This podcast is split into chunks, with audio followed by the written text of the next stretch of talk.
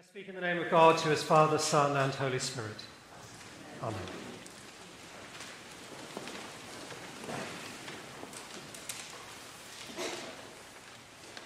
There are things in the epistles of St. Paul that to this day seem very up to date and relevant.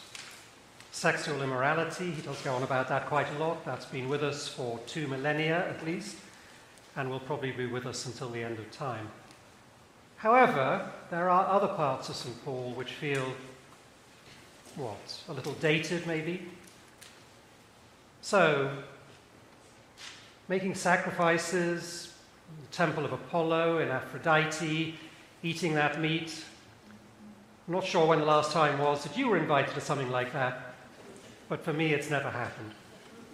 You look at that and you think, what use is this? And so, as we do with large parts of the Bible, we skip over it and we go on to the stuff that speaks to us. But, no.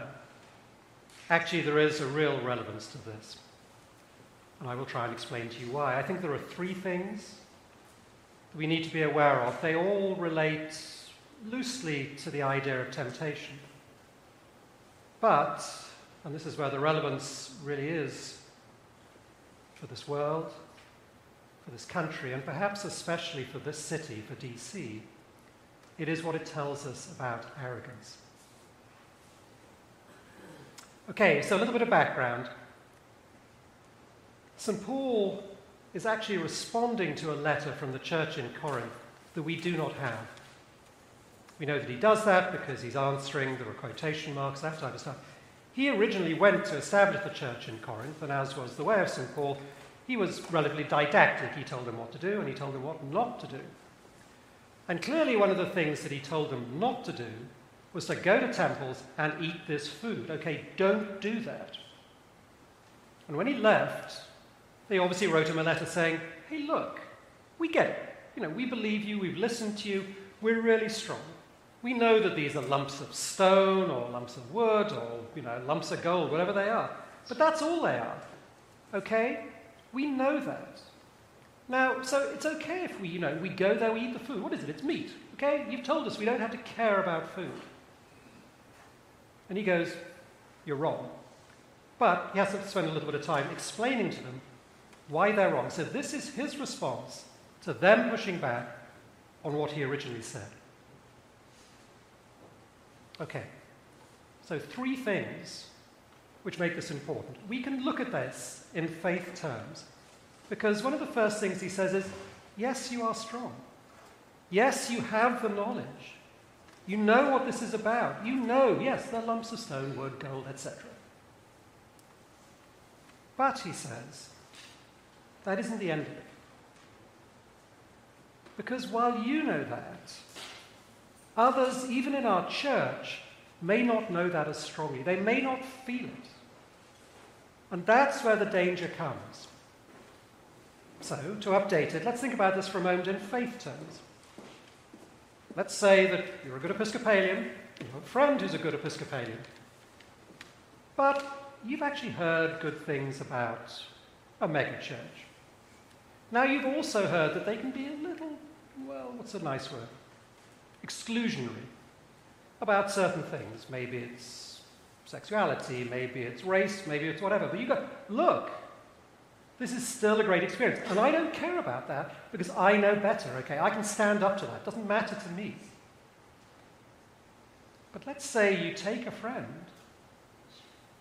and that friend is actually entranced by this. This may have been the background that they came from. And what St. Paul is saying to the Corinthians is Christ died to save you, to bring us to this place where we are no longer captured by these idols and you are allowing people to slip back.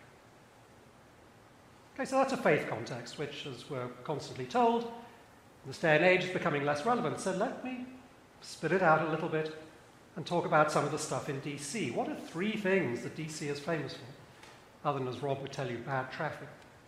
Well, there are three things. One is power, one is fame, and one, although we're not New York City, is wealth. So let me talk about it in all of those contexts. There are plenty of you in this congregation and your friends who, if they don't have a huge amount of power themselves, come close to it. Now, at this point, I'm going to pause again. There is a very useful word that lawyers use arguendo.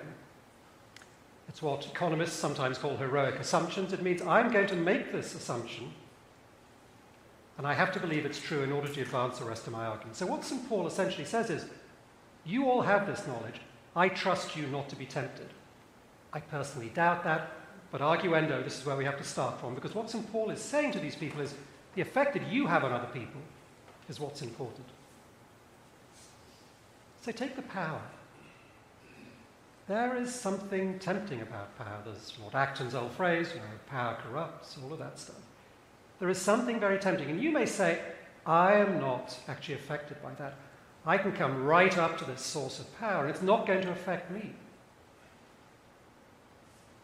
But maybe for somebody else who sees you doing that, somebody who respects you, and they don't have the knowledge that you have, they don't have the experience that you have, for them it becomes actually more about the power. Maybe that power itself becomes an idol. You will not have helped that person, however strong you yourself may be, in the presence of power. And there is something very corrupting about that because there is something very attractive about that. And take fame. There's plenty of fame in this town as well.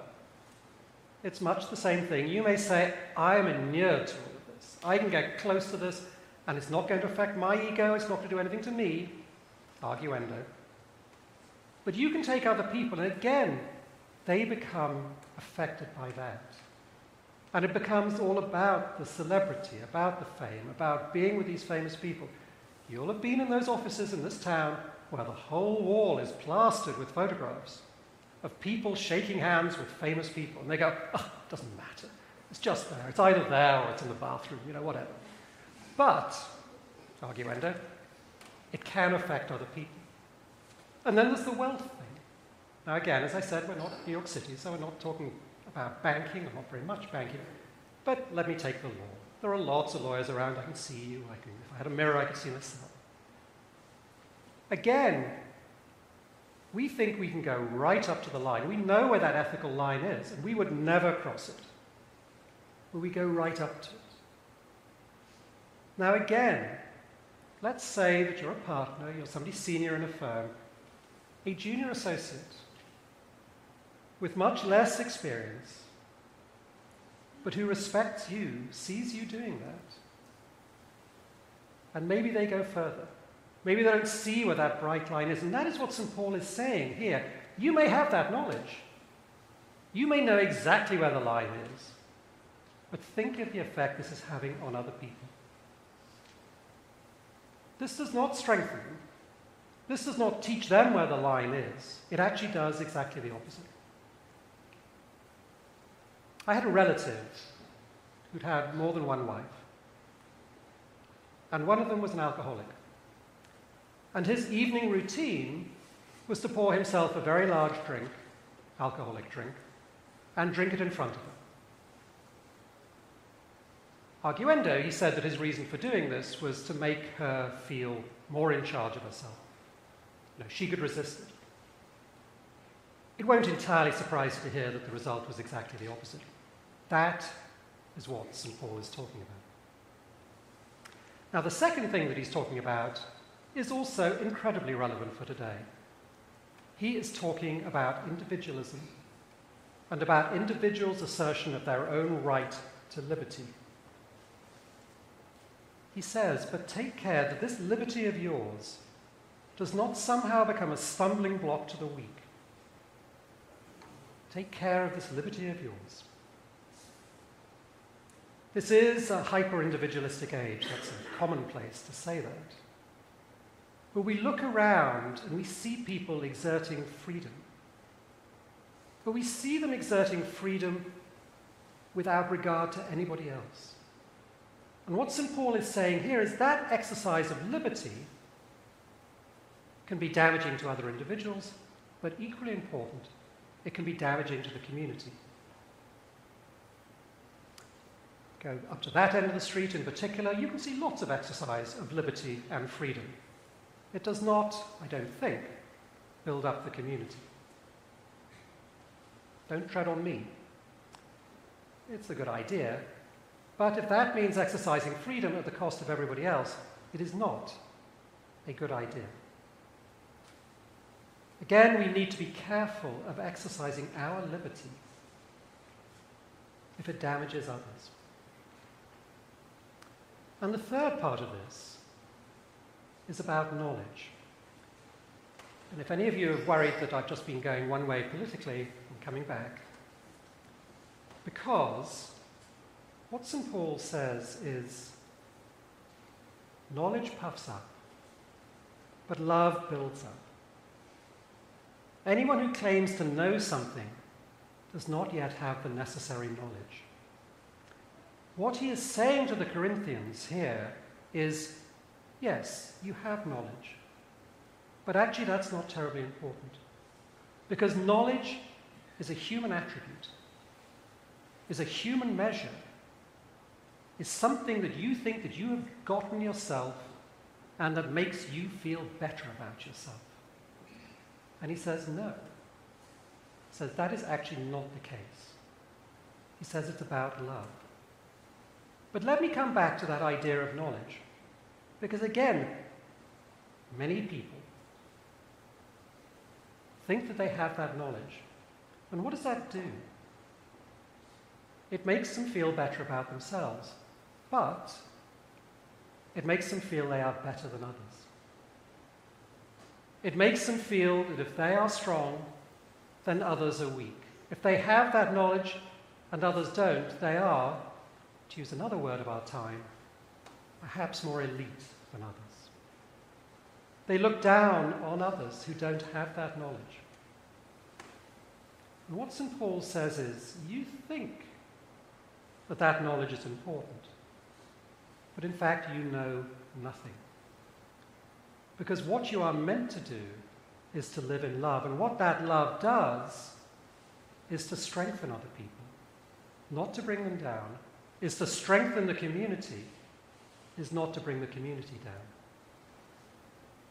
Now, some of you may think there are some echoes here of something you've heard, indeed there is. Because in the fall, we started a program called Being With. And this, I believe, is what God wants for us. God is alongside us. The Holy Spirit is alongside us. Not telling us what to do, not fixing things for us, not showing how much cleverer the Holy Spirit is than we are, but being alongside us. And what God asks of us is for us to be alongside others to be with them. Not to fix things for them, not to tell them how to do things, particularly not to show them how clever we are and how benighted they are, but to actually be with them, alongside them. And we, should, we have to do that in ways which don't in any way put them down. Again, it's about love building up. But if we can hold that thought, if we can act on that, if we can be with people alongside them, then we will build them up. We will build a community up. And actually, we'll build ourselves up as well.